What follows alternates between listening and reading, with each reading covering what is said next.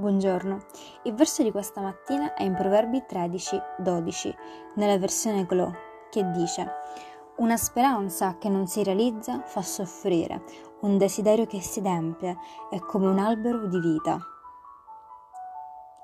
Tutti i tuoi desideri possono essere soddisfatti da Dio. Se sei depresso, chiediti, sto sperando in qualcosa a parte Dio? Nulla che sia visibile dà speranza reale.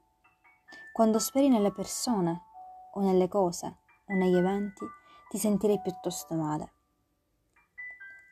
L'attesa è dura e nulla soddisferà davvero se non brevemente.